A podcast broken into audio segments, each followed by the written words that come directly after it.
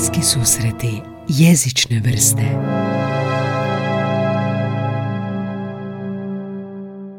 Dobrodošli u novu epizodu podcasta Bliski susreti jezične vrste. Vrlo relevantno jer smo u super izbornoj godini 2024. i činilo mi se dobrom idejom ugostiti nekoga ko nam može povezati politiku i jezik. Sa mnom je danas profesorica Marijana Grbeša-Zenzerović. Dobar dan. Dobar dan, hvala na pozivu. Kolegice. Um, dobrodošli u podcast.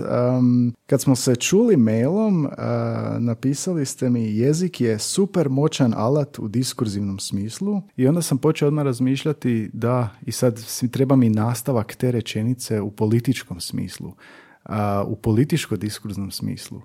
Zašto je jezik super moćan alat? Zato što e, jezik određuje zapravo e, odnose snaga u svakom, u svakom društvu. Jezik je taj koji interpretira stvarno za nas. Onaj tko ima e, alat jezika, tko nametne zapravo jezičnu definiciju, nečega nameće zapravo i sliku stvarnosti. mm I zato ovo u diskurzivnom smislu, dakle diskurs koji zapravo je nekakva preslika odnosa moći ili koji određuje odnose moći u društvu, Jezik je taj koji zapravo način na koji postavimo stvari, na koje označimo neke, neke ljude ili skupine u društvu, zapravo vrlo često određuje njihov položaj u društvu. A, je li na neki način ovoga, to a priori dolazi sa pozicijom ili jezik može ostvariti tu moć? kao retorikom doći do te moći ili je već to propisano u smislu predsjednik govori, on je iz pozicije moći, ono što on propiše, što iskaže kroz jezik, samo potvrđuje to ili je moguće to podizanje? mm Znači, s jedne strane, da, onaj tko ima moć, naravno da može, e, ima puno veću, puno snažniju poziciju e, da određuje i u ovom smislu jezičnom zapravo neke, e, neke standarde. Međutim, s druge strane, jezik je taj koji može ljude dovesti do moći, bez danjega i bezbroje primjera kroz povijest mm. e, i jako je puno naravno primjera ovoj našoj suvremenoj politici i suvremenoj povijesti gdje je jezik pomogao zapravo određenim ljudima, odnosno skupinama da e, dođu na vlast i da se zadrža na vlasti. To me podsjeća na ono europske primjere i sve. E, meni je to uvijek zvučalo kao nešto što reći ću im što žele čuti Jel ima mhm. dosta toga u politici? Reći ću im što žele čuti. Pa naravno, naravno da ima. Dakle, pogotovo danas u ovom uh, vremenu te marketinške demokracije, jedan od ključnih alata je da prvo čujemo šta ljudi žele, pa ćemo im onda to dati i onda ćemo još to za njih uobličiti. Jel? Mhm, mhm. Međutim, kombinacija je to zapravo stvari koje želite nametnuti ljudima i podilaženja, znači prilagođavanja onoga što, što ljudi, ljudi žele čuti. I sad uh, živimo u vremenu dakle, dakle vrlo zanimljivo politički a, i jako je puno primjera napravo iz našeg okruženja gdje se upravo to pokazuje kako zapravo brojne opcije, vrlo često populističke opcije, koriste upravo jezik kako bi podilazile ljudima i kako bi artikulirale zapravo njihovu frustraciju, ne bi li onda za sebe ostvarili neke neke poene. Kako to imamo neki primjer toga? Kako ovoga podilaze? Kakva je to retorika? ili to nešto kao top shop, muka vam je ovog, dosta vam je ovog, ili je to nekako subtilnije izrađeno i kako uopće, koje su tehnike stvaranja toga? Pa jako je puno, jako je puno tehnika, dakle stvarno je bezbroj, bezbroj primjera. E, populistička, evo, populisti su stvarno dobar primjer, zapravo jer je populizam je po nekim definicijama zapravo retorika, znači jezik. Um, ne po svima, ali po nekim. Jer zašto? Zato što je to zapravo uh, set uh, jezičnih alata, retoričkih alata kojima, kojima je cilj um, poistovjetiti se s narodom. Dakle, ja i moj narod, uh, ja i moji sugrađani, ja i mi, moji mi, mi, mi, protiv elita, protiv zlog establishmenta, dakle ovih nesposobnih, korumpiranih, a, koji nas kradu, varaju i tako dalje. I onda još u svemu tome uvodite i opasne druge dakle one, onu neku skupinu koja nas ugrožava, nas, narod, protiv njih, elita, kojima dakle u ovom retoričkom smislu možete onda zalijepiti najrazličitije zapravo označitelje poput globalisti, to je recimo jedan od čestih izraza koji se koristi u teorijama zavjere u populističkom diskursu da bi se označila dakle urota nekakve svjetske kabale protiv nas, običnih ljudi, mm, malog naroda. I onda u svemu tom imate i konstrukciju opasnih drugih. Dakle, ti opasni drugi su vrlo često konstruirana skupina, najčešće jezično konstruirana skupina koja ugrožava nas, domicilno stanovništvo, dakle nas Hrvate e, u populističkom diskursu, desnice recimo, mhm. vrlo često ugrožavaju migranti. Dakle, migranti. E sad tu migranti su odličan primjer zapravo kako jezik može konstruirati tu skupinu. Naime, ti migranti su danas migranti. 2015. i 2016. godine za vrijeme izbjegličke krize kada su ljudi bježali e, pred ratom, odnosno iz rata u Siriji, e, ti migranti su mahom bili izbjeglice, prognanici ili ljudi. Danas se, dakle, u našem diskursu više uopće za ljude koji bježe od rata ili konflikta ili iz e, vrlo, vrlo ružnih zapravo ekonomskih i političkih uvjeta na Bliskom istoku ili u Africi uopće ne koristi termin mm. izbjeglice, nego isključivo migranti. Termin izbjeglice je rezerviran isključivo za jednu drugu skupinu ljudi koja bježi od rata, odnosno drugu etničku, odnosno nacionalnu skupinu za Ukrajince. Tako da, evo, to je primjer zapravo kako se u populističkom diskursu korištenjem jezika mogu zapravo konstruirati opasni drugi i kako zapravo ovaj, jako ovisi o tome kako ćete ih označiti, mm. kako ćete ih nazvati. Sjajan primjer, to je nekakva polarizacija mi protiv njih, makar oni mogu biti zamišljeni, Um, I kako ovaj, ovaj mi se sviđa primjer, jel to pos, prešlo, znači prešlo je iz izbjeglica u migranti, ali e, samo zbog političke svrhe, jer je odgovaralo narativu populista, i, ili je tu neki drugi faktor, a to nagli prelazak i e, sad recimo da imamo novu izbjegličku krizu jer nastavljaju s tim narativom samo ili, ili postoji još to dvoje, što će biti onda sa Ukrajincima, jel? E pa, ovo, ovo, ovaj konkretan primjer, dakle, te transformacije izbjeglica i mhm. prognanika u migrante nije, e, nije, nije samo dijelo zapravo nekih populističkih e, opcija, nego je to, rekla bih sada već onako zajednički diskurs u javnom prostoru mm kojeg su promovirali svi političari i mediji. Zapravo mediji su također preuzeli, oni su bili nositelji tog diskursa na početku izbjeglice prognanici da bi kasnije onda polako e, sami napravili tu tranziciju prema, prema migracijama što je naravno e, jedan, jedna kombinacija različitih aktera koji koriste e, različitu terminologiju, ali koja je vrlo asocijativna. Dakle, vi kad kažete migrant i prognanik, asocijacija nije ista. Dakle, način na koji označavate tu skupinu ljudi utječe na to kako će javnost percipirati. Termin prognanik je korišten naravno baš u tom trenutku kad ste imali e, ogroman broj ljudi koji su dolazili na granicu, e, na našu granicu sa mm, Srbijom, mm. dakle konkretno u Slavoniju koja je bila žrtva naravno u domo, velika žrtva u domovinskom ratu i termin prognanik je budio jako veliku e, empatiju i asocijaciju na naš domovinski rat. Migrant je nešto sasvim drugo. Jel? Mhm. E, I to je evo dobar primjer, a danas zapravo tom retorikom jako kod nas manipuliraju e, populisti koji e, žele kapitalizirati tu temu migranata, odnosno zapravo tih svih tog realnog, realne i situacije i problema jednim dijelom kad su ilegalne migracije u pitanju i žele zapravo na tome poentirati i mm. kapitalizirati to u dolazećoj izbornoj godini. Odnosno. Da, i mislim, ne bi, ne bi pasao onaj narativ što, što im video bude u medijima, ne znam, slika je bila za novu godinu kako ovoga stranci slave, jel da, Nepalci su bili većinom slave, pa su razni komentari bili, ne bi vjerojatno pasao njima taj termin izbjeglica i ono pogrdno što žele reći. Vjerojatno je to isto stvorena ta sveza. A, fascinantno mi je taj primjer. Ajmo malo o, političkom jeziku općenito. bio sam ovdje ovoga pronašao vaš rad, politička komunikacija u Hrvatskoj i spominje se dosta amerikanizacija. Pa i vidio sam neke profile na Instagramu koji isto tako sagledavaju to. Što znači ta amerikanizacija? Je li to povezano isto s jezikom? Pa taj termin e, amerikanizacija zapravo nekako e, se uvriježio 90. godina kada su različiti autori pokušali objasniti E, neke nove standardi i trendove u mhm. kampanjama diljem svijeta i onda je jedan pokušaj zapravo bio ta teza o amerikanizaciji koja kaže da su e, izborne kampanje diljem svijeta izrazito amerikanizirane. Treba ovdje uzeti u obzir da se sve to skupa pisalo i događalo prije pojave društvenih mreža e, koje su doprinjele tome da sad informacije puno više, puno intenzivnije, naravno puno brže horizontalno kolaju i da se više ta razmjena informacija ne događa isključivo samo od centra, što je u, toj, u tom shvaćanju bila Amerika, prema periferiji, dakle mhm, svim mhm. drugim zemljama. Međutim, utjecaj Amerike u političkoj komunikaciji je i dalje ogroman.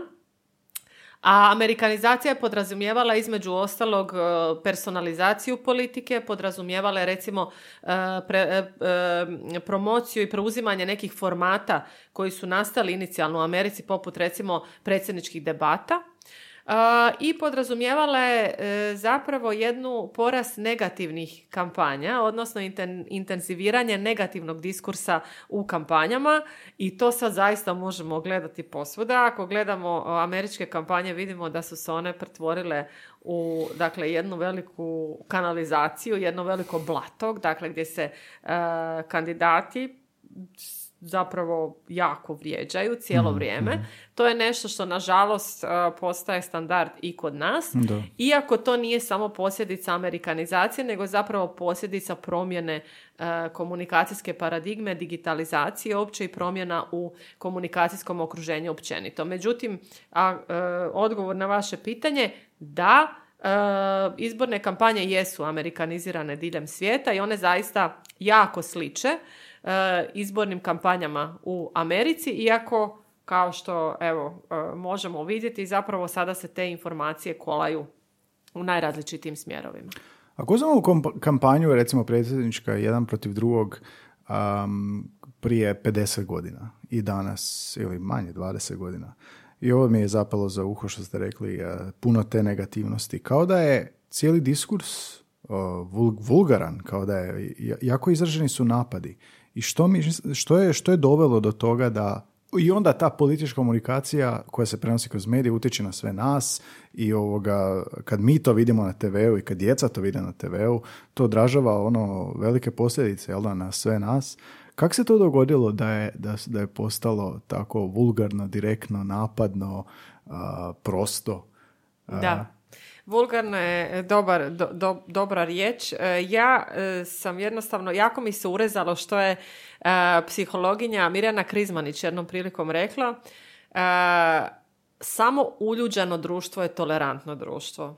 I nažalost zapravo možemo svjedočiti tome kako e, sve veća razina neuljuđenosti zapravo dovodi do sve veće netolerancije u društvu.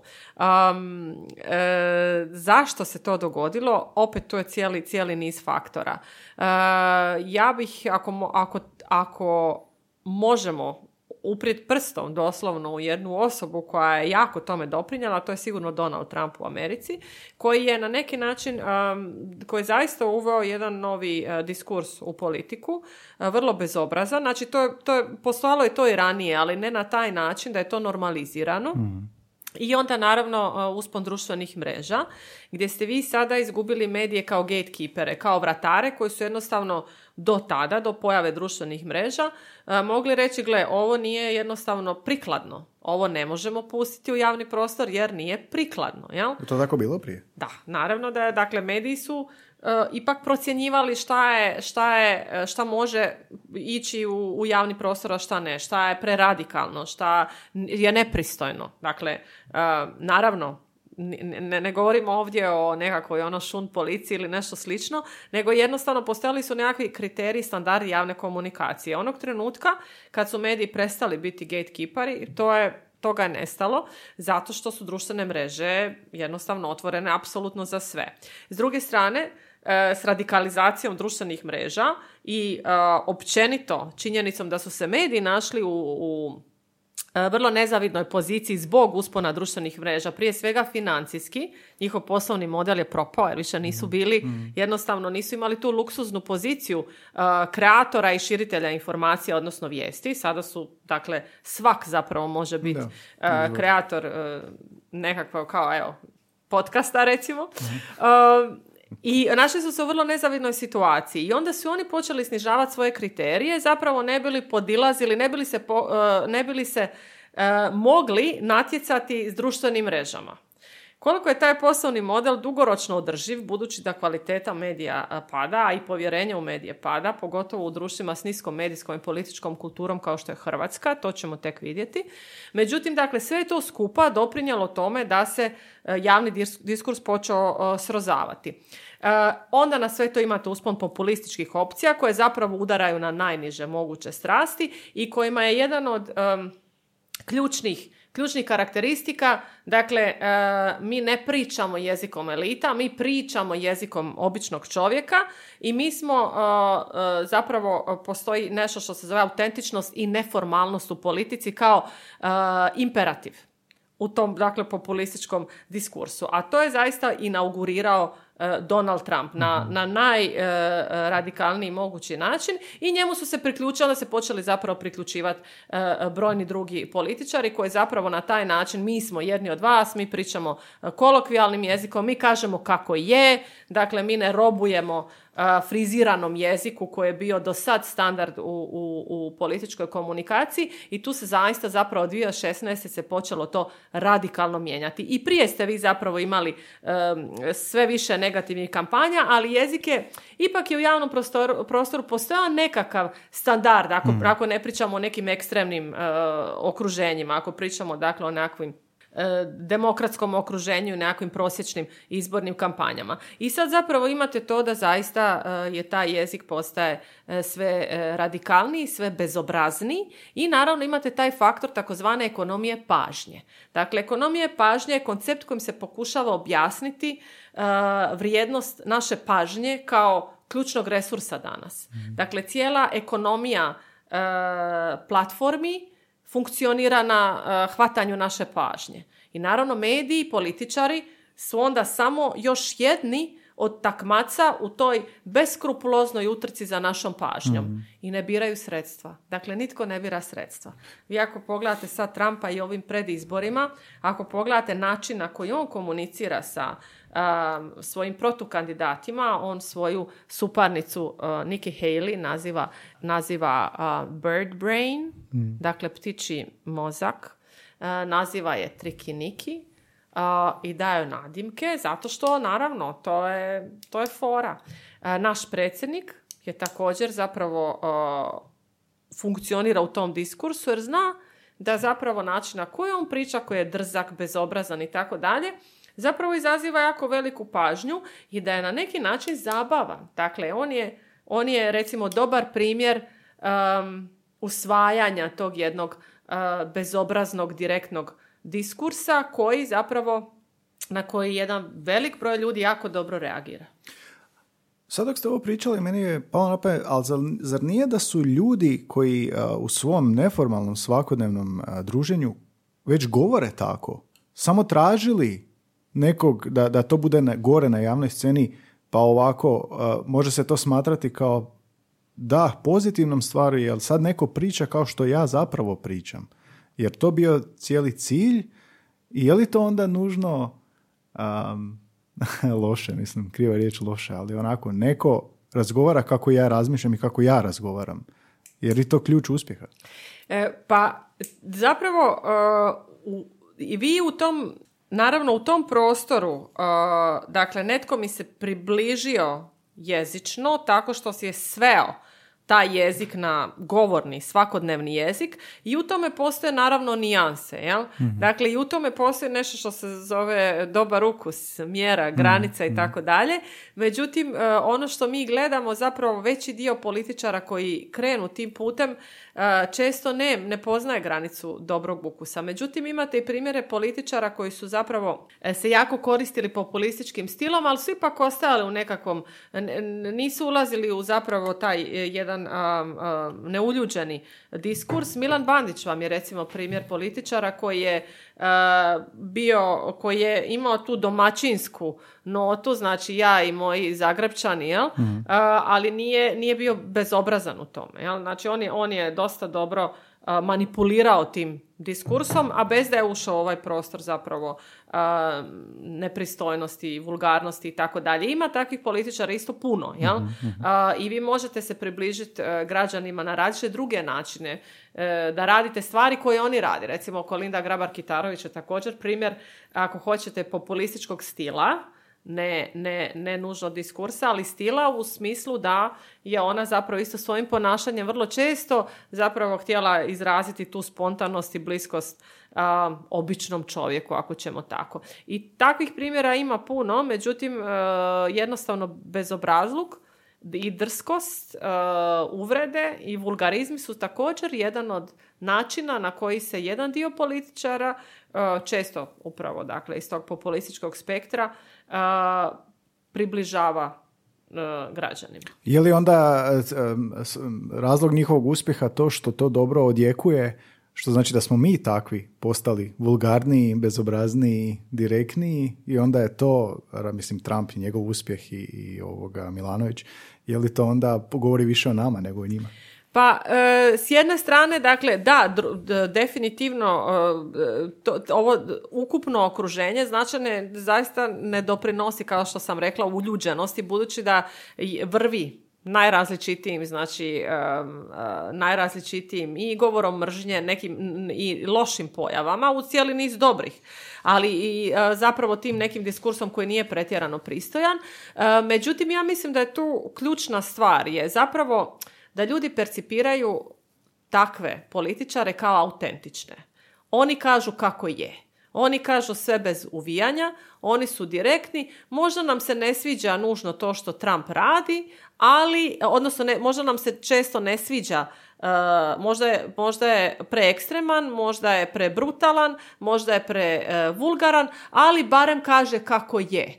Dakle, barem ne, uh, ne laže, ne mulja, i slično. Ja? Um, zapravo je sve skupa i sam, sam taj populizam je na neki način reakcija nezadovoljstva građana s elitama, sa mainstream opcijama koje su im na raspolaganju. Tako da nije problem samo u populistima, problem je i u onima zbog kojih su oni zapravo uh, uspjeli ostvariti ovakav uspjeh u cijelom nizu država kakav su uspjeli ostvariti. Ali u svakom slučaju, dakle, trendovi idu prema tome da je taj uh, javni diskurs sve nepristojniji, sve vulgarniji, uh, sve radikalniji, sve ekstremniji um, i da to vrlo dobro koriste koristi određeni, određena skupina političara i političarki. Možemo onda reći da je kao jezik politike kakav je nekad bio, je bio jezik koji sam manje možda razumio, koji je bio floskulan, koji je bio obrambeni, koji je bio nejasan, e, razlog i revolta, jer sad dolazi političar koji mi zapravo kaže bezobrazno, vulgarno, kako god, ali sad ja i to razumijem i sad ja svačam i s nekim se konačno mogu povezati, je li to onda krivnja one politike koja je bila previše udaljena, previše floskulna? Da, to je definitivno jedan od razloga. Znači, e, percepcija građana je upravo to. Uzmite Europsku uniju. Dakle, Europska unija je u očima velikog broja građana, dakle potpuno abstraktna, totalno birokratizirana, govori jezikom koji ljudi ne razumiju i onda kad vam dođe e, e, neki političar i kaže šta oni birokrati u Europskoj uniji, oni nemaju pojma kako mi e, živimo, oni su on, briselski birokrate, briselski činovnici, to vrlo jednostavno dopire do ljudi jer se ljudi s time mogu poistovjetiti. Ja? I ta otuđenost, ta udaljenost e, između političkih elita i građana je sigurno jedan od razloga zbog kojih je zapravo došlo do uspona tog diskursa kojeg su ponovno dakle najuspješnije naj, uh, iskoristili populistički politički. Idemo onda razgovarati o toj udaljenoj komunikaciji kakva je nekad bila. um, ja sam uvijek doživljavao politički jezik kao jezik defleksije. A, neko nešto pita, ovaj izbjegne odgovor. Floskula da ne razumijem zapravo da se ponavlja uvijek iste fraze bez nečeg konkretnog. Ili ono, pasiv, jeste napravili grešku, greške su napravljene, pogotovo američkom, jel? kakav, kako bi, koje obilježe ima politički jezik, standardni, onaj nevulgarni? Jer jesu li to neke karakteristike? Jesu, bez danjega i vi ste recimo 90-ih, e, pogotovo 2000-ih godina, e, ste imali jednu eru koja se u političkoj komunikaciji zvala erom spina. A, to je znači je zapravo era bila i sad naravno strateške komunikacije u politici ili upravljanja porukama i slično, mhm. koje je zapravo bio cilj da vi oblikujete naravno poruku da pokušate kontrolirati poruku, odnosno pokušate upravljati percepcijom e, javnosti. I taj spin je zapravo su onako inaugurirala jedna generacija političara koju predvode Bill Clinton, Tony Blair, Gerhard Schröder u Njemačkoj. I oni su zapravo jako frizirali e, javnu komunikaciju. Znači, jako se pazilo šta će se reći, jako se upravljalo tim porukama. Manipuliramo. Apsolutno, dakle, spin doctoring je manipulacija i bili su vrlo uspješni u tome. Oni su zapravo uveli jedan termin trajna kampanja koji, odnosno jedno načelo koje kaže da kampanja počinje onoga trenutka kad izbori završe, što znači da ste vi cijelo vrijeme u jednoj vrsti strateške komunikacije gdje cijelo vrijeme zapravo manipulirate, odnosno pazite na to kako će, na kakav će prijem naići vaša poruka. Uh, mastermind cijelog tog um, koncepta je uh, bio Blairov spin doktor u Velikoj Britaniji, Alistair Campbell, koji je poznat po mnogim stvarima, možda će uh, slušateljima najpoznatija biti People's Princess, narodska princeza, dakle naziv koji on dodijelio Lady, Lady D mhm. kada je ona poginula i taj People's Princess je ostao um, za, uvriježeni, za, ostao je zapravo kao najpoznatiji njezin nadimak. I mislim da jako dobro ilustrira zapravo način na koji su oni uh, funkcionirali. I taj Campbell stoji za cijelog niza taktika u, u političkoj komunikaciji koje su vrlo strateške, vrlo promišljene, vrlo manipulativne i bile su vrlo uspješne. Nakon toga mislim zapravo da dolazi ta jedna era jedna era reakcije zapravo javnosti koji su nekako prozrali da se da je ta cijela komunikacija jako manipulativna. Pa ste onda imali i recimo cijelu onu, onaj skandal u stvari međunarodni sa oružjem za masovno uništenje koje je bilo podloga za invaziju na Irak i na kraju se ispostavilo da takvog oružja nije bilo. Međutim, zapravo sve te konstrukcije, dakle, oružje masovnog uništenja, znači opet su riječi te koje mm. Stvaraju dakle sliku te velike opasnosti i slično. Onda iz te ere 2000-ih recimo iz administracije Georgia Busha još jedan notorni proizvod, da tako kažem, u toj jezičnom spinu vam je climate change, klimatske promjene. Recimo, klimatske promjene su jezična konstrukcija, termin koji je proizvod jedne administracije. Administracija Georgia Busha je u datom trenutku htjela uvesti neke, e, neke politike koje, za koje su znali da će se zelene udruge i ekološke organizacije buniti i onda im je njihov savjetnik koji se bavi jednim područjem koje se naziva arhitektura riječi rekao morate promijeniti ime. Dakle, ne možete više govoriti kako se onda govorilo o globalnom zatopljenju, global warming. Znači, morate promijeniti označavanje, morate drugačije nazvati taj proces koji je, ma, koji je neutralan, koji dakle ne sugerira u kom smjeru ide taj ta promjena i tako su oni došli do climate change, do klimatske promjene. Ja? Fascinantno. Inženjering, jezični, da, politički to, Da, to je upravo taj inženjering jezični ili dakle ta arhitektura riječi um, koja je strahovito bitna. jel? Postoji dakle čovjek, postoji zanimanje jezični arhitekt. Da. Nisam Da, znao za to. da, I u politici rade, jel? Da, da, Mm. naravno, rade u politici i zapravo imate bezbroj primjera, pogotovo u Americi, kada su se donosili uh, zakoni, na primjer njihov zakon, uh, zakon o um, porezu na nekretnine, Mhm. jel? Uh, je u datom trenutku preumanovan u death tax, zakon na smrt. Jel? Za, jer kad neko umre, kad vi nešto naslijedite, Da, da, da. vi plaćate uh, porez na nekretnine. A sad odjedanput plaćate porez na smrt. Jel? Dakle, to zvuči nešto da sad stavite našim građanima da se odluče treba li uvesti porez na nekretnine. Znači, vjerojatno bi više ljudi bilo na to ko ima nekretninu, nek plati. Ali ako kažete, ali ja moram platiti porez na, na nečiju smrt, naravno da bi vjerojatno reakcija bila puno manje za u prilog tog, tog poreza. Jel? Ta- na taj način se zapravo manipulira uh, uh, politikama i, i, i politikom. Ne, na, to na neki način je onako eufemizam, možda onako izbjegavanje, ne možda ovo, ali climate change. Podsjetim na ono George Carlina kad je rekao da je ovoga PTSP je bio shell shock, baš je zvučalo ono vizualno vrlo i ovoga kasnije je postao PTSP, kasnije je postalo drugačije. To se vidi onda i u politici, jel da? To se, to se vidi i u nazivlju i u... Apsolutno, pa imate i u našem, mislim, i, u, i u- i u nepolitičkom životu, recimo, kockanje, igre na sreću, jel? Da, dakle, da, da. imate bezbroj primjera kojima se eufemizima zapravo, koja je jedna vrlo jaka propagandna tehnika, pokušavaju stvari prikazati na drugačiji način. Mhm. Koje su još neka obilježja političke komunikacije u smislu a, izbjegavanja direktnosti? Kako, kako to još vidimo? Vidimo nekako ovoga defleksiju. Sad stalno želim to nekako primjeriti. A, gdje vidimo nekako izbjegavanje jezično? Ka- kako ga vidimo?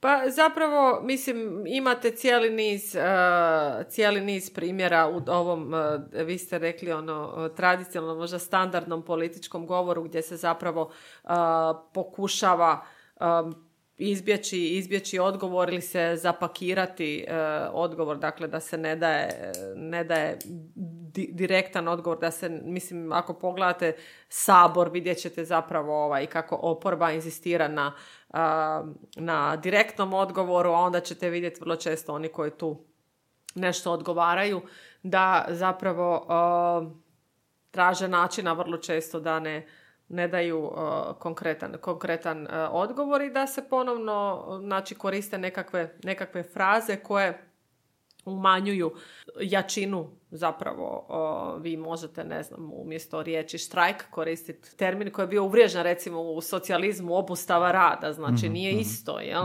A, i tako dalje jel? Znači evo sad imamo štrajk sudaca odnosno blokadu pa vidite kako zapravo jedna i druga strana oni kažu ovaj em, kako zapravo e, vladajuća vla- vlada ublažava cijeli taj problem a naravno ova druga strana koja u štrajku nastoji e, ispotencirati taj problem. Jel? Ili recimo primjer otpada u Zagrebu vam je isto tako dobar, dobar primjer. Jel? Znači tu um, imate, kad pričate sam, sam, sam- sama, same riječi smeće i otpad nema istu težinu. Jel? Tako da ako malo obratite pažnju, onda ćete vidjeti ko koristi riječ smeće, a to ko koristi riječ otpad. I onda opet se vraćamo na ono, ako ja koristim Zagreb je pun smeća i političar koristi to, ja se povežem s njime, jel da? Um, ja sam me poboga misao. Um, da, kod, e, recimo Vučić mi pada na pamet, zašto, zašto je tako teško doći do odgovora? Je li to zahvaljujući tim spinovima kad novinar na konferenciji inzistira jeste li, jeste li, jeste li, odgovor nikad nije da ili ne i oni nikad ne mogu doći do odgovora. Zašto, kako uspiju uvijek političari izbjeći odgovor? Jel na kraju krajeva nestane vremena za konferenciju pa je samo kraj? Zašto je tako teško novinarima doći do odgovora jeste li, niste li, da ili ne? Zašto nikad ne možemo dobiti da ili ne? Mislim, znam zašto, ali a, kako uspiju? Kako uspiju kad su suočeni s novinarima u prostoriji ili na TV-u izbjeći davanje odgovora? Pa ovako, prvo ne bih rekla da uvijek, e, uvijek e, ovaj, e, uspiju, niti da uvijek pokušavaju, nekad ovisi dakle o situaciji. E, Međutim, vratila bih se sad na ovu eru spina.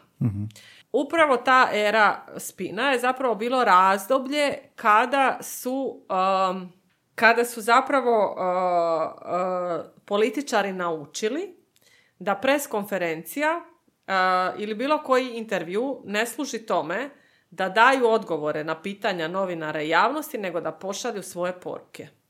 Dakle, političar, ako dobro strateški komunicira, onda će iskoristiti taj trenutak kada je e, stao pred kamere da pošalje svoje poruke. Znači, Henry Kissinger, poznata je ta njegova izjava, je rekao imate li pitanja za moje odgovore? Znači, i to je pravilo u strateškoj komunikaciji političkoj. Dakle, da vi iskoristite tu dakle, javnu pozornicu da pošaljete svoje poruke. I to je ono što će zapravo verziran političar pokušati napraviti. Poslati svoje poruke a, i svoju interpretaciju stvarnosti, a ne zapravo odgovarati na pitanja novinara, odnosno javnosti. I to neovisno o tome je li preskonferencija ili jedan na jedan intervju. Točno, tako je. I to je, to je na neki način zapravo baš ta, tih 90-ih i 2000-ih je zapravo taj diskurs spina, upravo to zapravo kaže da je uloga strateškog komuniciranja u tome da političar uvijek bude jedan korak ispred medija, jedan korak ispred novinara, da, da on bude taj koji će nametnuti svoju interpretaciju i poslati svoju poruku. Ja? Kome to dobro uspio od političara? Uf, uh, pa ja mislim zapravo kod nas, ja mislim da imamo krizu, uh, krizu dobro komuniciranja i u strateškom smislu, a i u smislu dopiranja, dopiranja do javnosti. Ja bih rekla, izdvojila bi recimo Zdravka Marića, bivšeg ministra financija. Mislim da on jako dobro komunicirao. Prvo zato što je čovjek bio kompetentan u svom poslu. Uh, drugo zato što je pričao vrlo jednostavno, dakle znao je jako dobro pojednostaviti temu i mislim da je u onome što govori bio zaista autentičan a uspio je poslati svoje poruke i znao jako dobro i dakle strateški komunicirati u smislu da, da zaobiđe odgovor, a opet da u tome ne bude onako nakaradan, jel? da u tome ne bude ono, da kažete ovaj izbjegava odgovor. ali bio zapravo i vrlo konkretan. Mislim da je transparentno i evo, ja njega bih navela kao primjer zapravo jako dobre komunikacije. Mhm. Kako se ovo sve spinanje, uralizmi, političko komuniciranje odražava na nas i nekako i izvan politično? Jel, jel to ostavlja na nas utisak da, da i mi počnemo tako komunicirati? pa da, ne znam, ne znam koliko ovaj zapravo taj, taj spin, ali imate, e, javni prostor je onako dosta kompliciran postao, mislim, mhm. od uvijek je bio, ali jako je kompliciran postao zbog e, cijelog niza aktera koji sad funkcioniraju u tom javnom prostoru. Prije ste bili, sve bilo prvo puno sporije.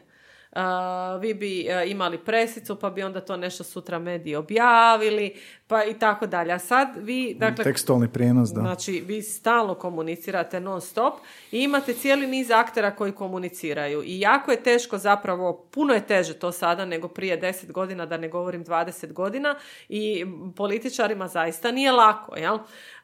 I, I naravno da onda i još jedan, jedan jako bitan akter u svemu tome su i sami građani.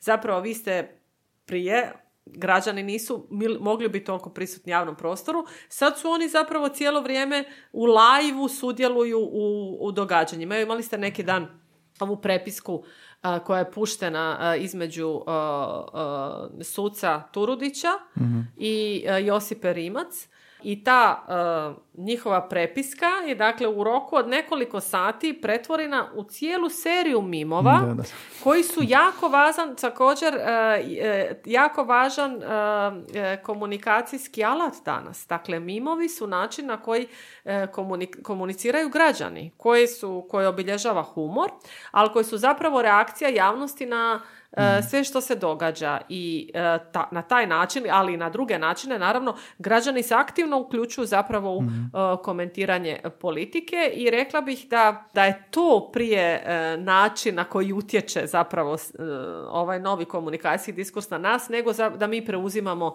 ovaj tu uvijenu komunikaciju. Rekla bih zapravo da, da, da je reakcija drugčija, da mhm. građani zapravo onda e, se tu stavljaju ulogu kroničara, odnosno komentatora tih dnevnih zbivanja. Da, i ovo što ste rekli s mimovima, ne znam, Milanović sa svojim osobujnim stilom, nazovimo ga tako, je predmet tih mimova, pa zna biti često ona forma kad me roditelji pitaju e, kako ću završiti na faks, onda ide Milanovićev isječak sa konferencije. E sad, kako je i zabavno i sve, ali imam osjećaj da se jako onda taj jezik koji se može pretvoriti u mim i onda još više povezuje čovjeka sa uh, tim građanom, je kao prvo je smiješno da vidio mim, pašemo uz komunikaciju, to bi nešto ja rekao samo o drugačijem ovoga, o drugačijoj situaciji i tu se stvara zapravo ta neka povezanost, jezična povezanost politike i onda se opet vraćamo na one vulgarizme i sve s početka. Tako je. Točno, znači e, e, e, politika postaje puno prizemnija, politika se trivializira istovremeno, ali e, čovjek se može s njom e, poistovjetiti, jer postoje puno banalnija, ali mm. postoje istovremeno autentičnija, neformalnija i to je definitivno trend. E, I generacijski trend, ja bih rekla, mm. jer ja mogu vidjeti vrlo jednostavno kod svojih studenata iz generacije u generaciju, dakle ja ako im pokažem, na primjer, jedan video od prije deseta godina politički video, izborni video. Na primjer, Barack Obama imao, znači to je bila jedna, pogotovo njegov prvi izbor, to je bila jedna godina silnog entuzijazma u, mm. u, u politici kojeg mi je sad teško zamisliti nažalost, ali jednog velikog entuzijazma i on je zapravo unio jednu svježinu u politički prostor i u komunikacijski prostor i njegova izborna kampanja je bila vrlo e, i čovjek je ta, silno talentiran u smislu performansa, mhm, zapravo mhm. glumac rođeni i to je izgledalo sjajno. Imao je, uh, imao je sjajne spotove recimo sa uh, pjevačima, glumcima i slično. Uh, I naravno ja to puštam sad studentima i dalje iz svog diskursa, dakle i generacijski oduševljena takvim političkim marketingom. I moji studenti zadnjih godina zapravo jako loše reagiraju na takve spotove jer kažu o pa to je preproducirano, to je fake. To je sve fake. Mm. Zašto? Zato što su oni generacija mobitela, TikToka, uh, instant generacija, dakle oni žele da s tim influencera koji se javljaju iz kreveta uh, i svojih uh, stanova, djeluje jako mm, umjetno. Mm. I to je jedna uh, generacija koja traži autentičnost. I naravno da onda Zoran Milanović E, koji dođe i kaže šta ovaj, šta onaj, baci dva, tri nadimka, mm. odere svakome što ga ide, jel, iz njihove perspektive, on je njima fora. Kao da, kao da prati generaciju. Kao da, da, On, je, on je puno prilagođeniji svojim tim uh, stilom mladima nego neki drugi političari koji se uvijek drže zapravo nekakvih normi, da tako kažem, u političkoj komunikaciji. Znači, to je, to je taj jednostavno sada uh, jezik autentičnosti, direktnosti, uh, neformalnosti i imate zapravo, i opet ponovit ću, populisti su u tome dobri. Oni to dobro rade. Imate cijeli niz e, takvih primjera u, u, u svijetu. Dakle, ne, mhm. kod nas imate isto, ali ono, ne samo Amerikanci, imate ono, posvuda zapravo takve, takve primjere i sad naravno postavlja se pitanje kako, šta to znači za mainstream političare? Dakle, mm. trebaju li se oni prilagoditi tome? I... Baš sam ti pitao, kako onda biti autentičan ako nisi? I ti ćeš sad pokušati se prilagoditi generaciji kao proizvodi što se prodaju u generaciji Z, generaciji Alfa drugačije nego što se prodaju u generaciji milenijalaca. Kako se onda, uh, jel imamo neki primjer nekoga koji je tako prilagodio se, jel to bi bilo potpuna promjena načina e, komunikacije? Imamo, imamo super primjer, Jadranke Kosor, koja više nije političarka. Mm. Ali Jadranka Kosor je super primjer, zapravo primjer kako se političar može rebrandati, jel? dakle ponovno brandirati. Znači, gospođa Kosor je e, konzervativna političarka koja je bila e, e, obnašala zapravo najviše dužnosti, hmm.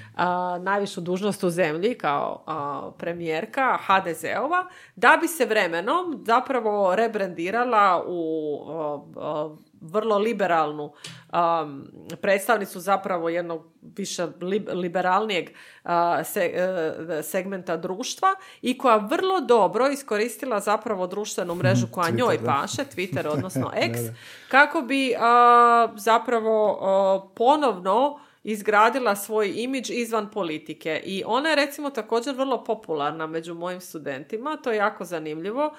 Komunicira na mreži koja nije njima prioritetna društvena mreža, ali e, je percipiraju, doživljavaju je, poznata im je baš zato što na toj društvenoj mreži kažu uh, profesorice, ona, ona super zna raditi selfije. To je recimo mm, njima. Mm. Ovaj. I oni je prepoznaju kao neko ko je vrlo autentičan u toj svojoj komunikaciji na, na konkretno toj društvenoj mreži i ona im recimo, uh, ona im je isto cool. U, u svom nekom, možda je simpatiziraju, možda ne, ali percipiraju je kao neko ko to dobro radi. Ja? Autentičnost kojom se mogu povezati, ali je li onda sadržaj tog jezika uopće bitan ili samo forma tog jezika bitnija radi postizanja povezanosti s tom autentičnošću? Pa, o, mislim, e, bitno je da oni, da oni dožive tu autentičnost. Bitno je da oni, e, bitno je da publike percipiraju nešto kao, e, kao ne fake, kao neumjetno, dakle kao spontano. I to je jako bitno, bez obzira radi li se o jeziku ili se radi o pojavi ili se radi o formatu. Znači, sve, sve skupa uh, doprinosi tom osjećaju, tom dojmu zapravo te uh, autentičnosti. Evo, možemo se vratiti ponovno na Donalda Trumpa. Vi ste imali, ma, mislim, kod njega ima toliko primjera, ne znam od kud bi krenula. Stavio je, neki dan je stavio recimo uh, jedan mim u kojem je stavio svoju Elvisovu sliku i kažu, evo, svi mi govore da sličim na Elvisa Prislija i evo stvarno sličim na Elvisa Prislija. I to je on stavio. I to je naravno, čovjek gleda to i misli se, o Bože, ali ovaj, to je to, to njemu prolazi, da to napravi neko, neko drugi, to bi rekli bi, ovaj je poludio, šta je ovo? Ali kod njega to prolazi, jer je on, naravno, u tom kontekstu šta god da čovjek mm. sad napravi i bilo kakvu ludost, to je jednostavno sve ide. I to ću pitati, je li onda ovoga lakše, ako postoji ta povezanost, autentičnost, e, kad se mladi ili bilo ko poveže s tim političarem, je li onda obraća opće pažnju na što govori? Na, na e, sadržaj tog jezika? Da, to je dobro pitanje. Pa e, zapravo velikim dijelom i ne. Mhm. Znači, e, format je jako bitan. Znači, način na koji se nešto radi vrlo često stavlja u drugi plan što se radi, odnosno što se govori. I ako je neko cool, onda će puno toga proći. Recimo imate e, Berlusconi je dobar primjer prije nego što je umro. Malo par mjeseci prije nego što je umro, Berlusconi je otvorio TikTok kanal. mm Znači Berlusconi, čovjek koji je tad imao 80 nešto godina i taj TikTok kanal je eksplodirao. Znači, on je pokazio tamo svoje psiće, rekao evo mene, ja sam tu, došla sam i on je bio zabavan i to je, ono, to su bili milijuni pregleda i naravno jako puno mladih ljudi jer je TikTok platforma e, za mlade i on je tu briljirao. Tako da jednostavno njemu ni generacijski jaz nije smetao to što što on govori, naravno da to nije nikakav fokus za mlade, niti njegove politike, ali način na koji on tu komunicirao je uh, definitivno bio, bio, bio pogođen. Modran način komuniciranja. Uh, sad mi je palo na pamet ono s, s, Josipovićem kad je on bio predsjednik ili kad je bila kandidatura ili ponovno za izabiranje, znam da je često znao reći, da su ga novinari znali pitati šta bi napravili po ovom pitanju. On bi uporno govorio, napravio u skladu s svojim ovlastima koje nemam. Jel? Tako nešto je bilo u skladu sa svojim ovlastima, što mogu. I ovoga, jel mislite da je to možda nekako to što je istinito što je rekao, da nije dovoljno bilo autentično, nije dovoljno bilo samostalno, nije dovoljno bilo oštro da bi se povezali više s njim, da ga je to koštalo i ta komunikacija ga koštala izbora? Sigurno, pa komunikacija je sve, evo, opet ti populistički političari, znači puno njih, evo Kolakušić vam je super primjer, mhm, znači čovjek mhm. se kandidirao na europskim izborima, mi smo radili jednu analizu, ostvario je fenomenalan rezultat. Dakle, dobio je 9% glasova na razini cijele Hrvatske. To je ekstra uspjeh.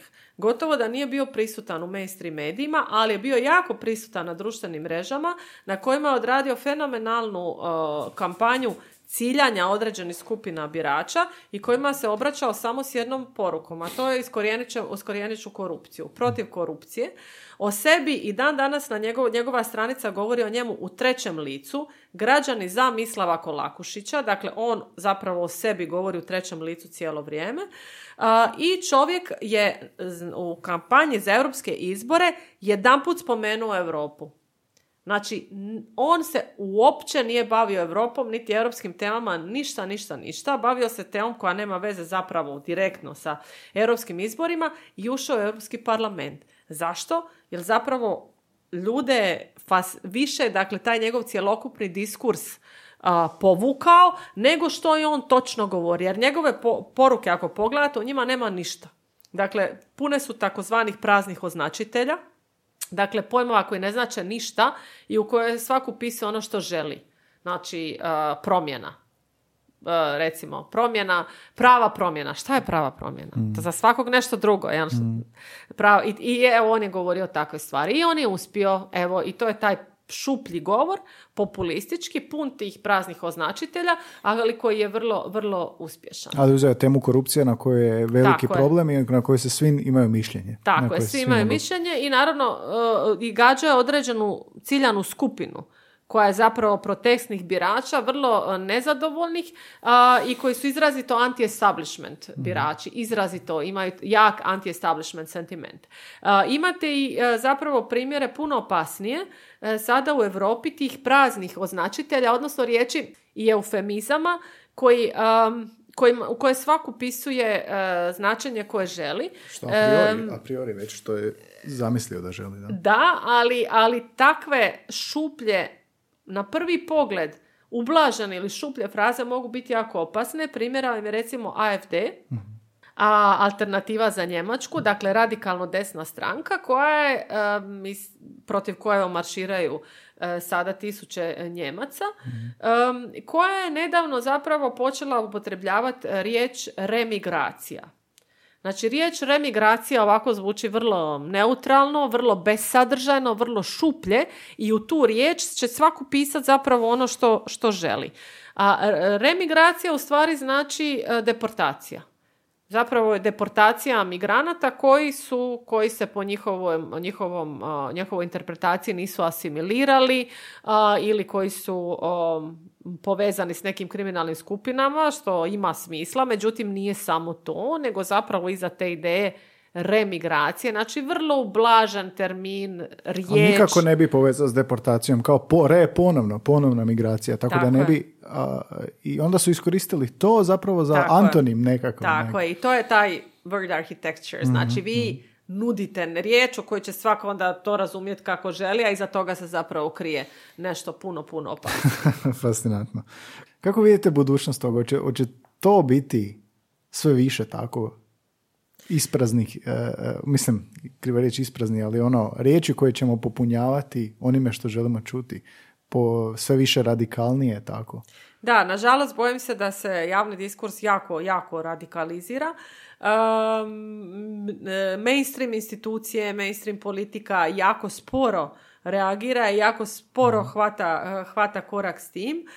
vidimo zapravo da je trend uh, rasta u mnogim zemljama tih anti-establishment opcija, da je trend sve neuljuđenija komunikacija, sve ekstremnija, sve radikalnija i vidimo zapravo i sad imamo jedan najnoviji zapravo razvoj, a to su umjetne tehnologije, odnosno umjetna inteligencija. Mm.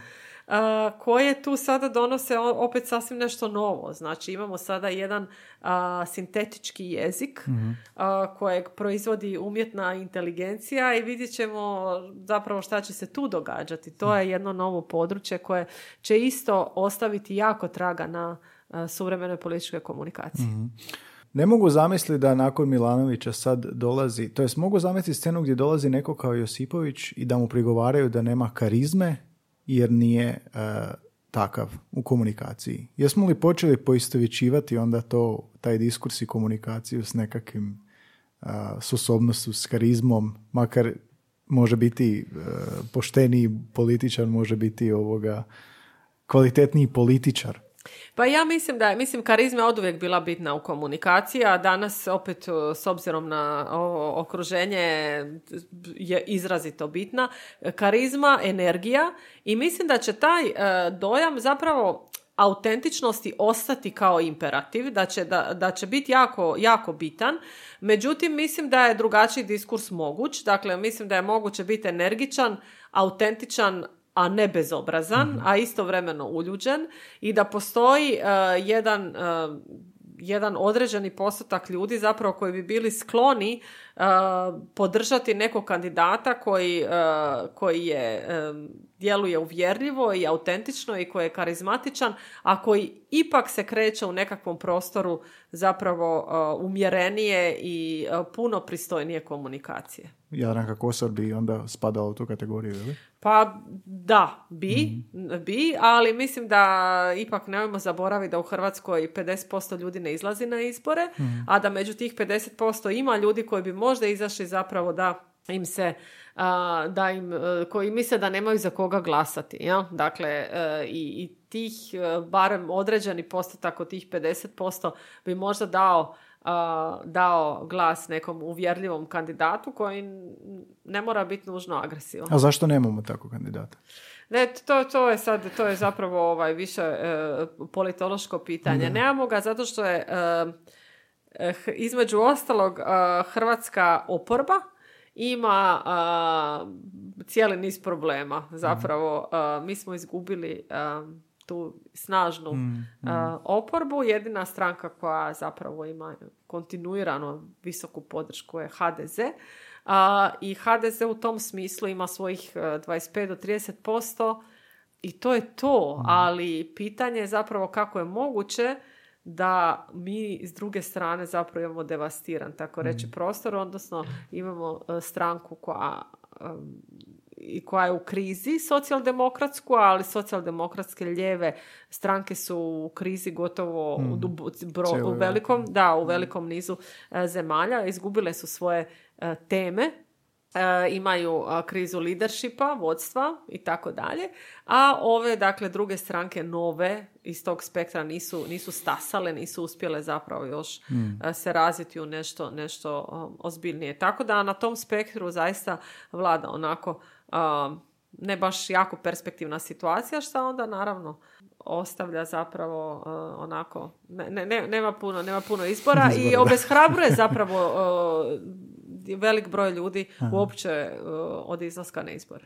Što možemo onda u super izbornoj godini očekivati u pogledu tog političkog marketinga, slogana, reklama? Je li to ovo sve što smo danas pričali ili će tu biti neke umjerenosti u smislu onog starog načina? Da, pa ja mislim ovako, mislim da će zapravo, recimo, mislim da će HDZ komunicirati dosta tradicionalno, zato što se obraćaju svom biračkom tijelu, znaju da će dobiti opet e, određeni e, postotak. Mislim, oni neće tu puno, puno riskirati, niti puno zahvaćati izvan svog e, biračkog tijela. A s druge strane, mislim da će svi ostali ići prema puno radikalnijoj komunikaciji. Mislim da će populističke opcije jako, jako radikalizirati komunikaciju u smislu naravno napada, napadačke komunikacije na establishment, odnosno na vladajuće, ali i da će pokušati jako instrumentalizirati neke teme kao što su recimo migracije. I mislim da ćemo tu vidjeti svašta. Mislim da bi tu, da, da bi moglo ovaj, biti posla i za fact checkere i tako dalje.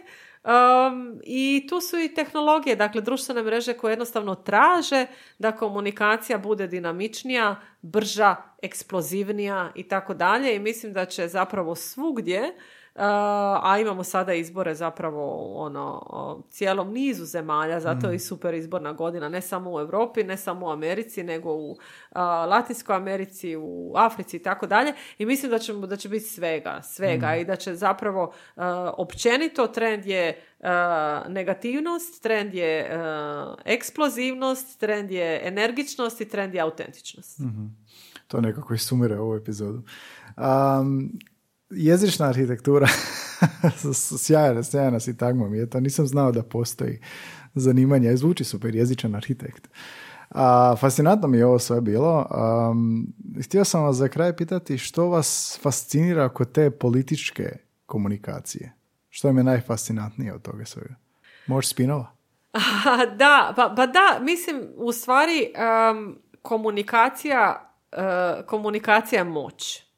I zapravo uh, ja se sad već dosta dugo bavim time i mogu pratiti kako je način na koji je nešto iskomunicirano zapravo odredio ne samo, uh, ne samo jedne izbore, nego je odredio zapravo povijest neke određene, e, nekog određenog grada, države ili cjelokupne regije. Mhm. Ako uzmete e, primjer e, Brexita, bit će vam zapravo jasno o čemu, o čemu Da. pričam, a Brexit je naravno um, politika, ali je velikim dijelom zapravo komunikacija i način na koji se komunikacija i jezik koriste da bi se um, utjecalo na javnost, da bi se manipuliralo javnošću uh, i da bi se konstruirala, konstruirala uh, stvarnost je zapravo uh, fascinantno. Je nešto što je fascinantno samo po sebi i nešto što može zapravo odrediti uh, budućnost Tijek povijesti, uh, da. tijek povijesti i budućnost uh, naraštaja, a ne samo jedne generacije. Sve zbog komunikacije. Da. Dobro, vidjet ćemo šta će biti u ovoj izbornoj godini, ali ćemo primjećivati, ako smo poslušali ovo, možda ćemo biti svjesniji. Nadam se da smo pridonijeli jezično-političkoj pismenosti na neki način, sad ovako. I nešto ste još bili na početku rekli, politički ili medijski manje smo pismeni i onda fake news. A, što bi vi uveli kao način a, poboljšavanja medijsko-političke pismenosti i kritičkog razmišljanja, što bi onda ovo sve što smo danas ispričali možda uh, promijenilo način na koji razmišljamo i glasamo. Pa prvo, e, odgovornost je ključna riječ u svemu, znači političari bi svako nastupo u javnom prostoru morao bi, e, bit- morao bi imati odgovornost za izrečenu riječ, dakle e, političari, građani i mediji, jako bitno, budući da mediji nažalost doprinose danas um, i govoru mržnje, doprinose i širenju dezinformacije. Kad kažem mediji, ne mislim na društvene mreže, nego na mainstream medije. Uh, diskurs u medijima uh, postaje sve, um, sve uh, tabloidniji. Uh, ta trka zapravo za klikovima, trka za uh, senza- senzacionalist, senzacionalističkim um, um, diskursom koji će privući pažnju i tako dalje, dovesti zapravo do jedne, um, do jednog, um, uh, do jedne zapuštenosti javnog prostora i srozavanja opće standarda u javnoj komunikaciji, a podloga svega toga je nedostatak odgovornosti. Zapravo jer se ne razmišlja o tome kakve će biti posljedice odred, načina na koji se neka vijest, odnosno tema prezentira. I, po, i, na, i na, na kraju, možda najvažnije, institucije su te koje bi trebale zapravo um, pokušati upravljati nekim procesima kao što je recimo medijska pismenost. Dakle, osvještavanje mlad, mlađih naraštaja, uh, učenje mlađih naraštaja, um, uh, upozoravanje na izazove koje nosi ovo komunikacijsko i tehnološko okruženje u kojem odrastaju. Odlično. Hvala puno na gostovanju. Hvala vam.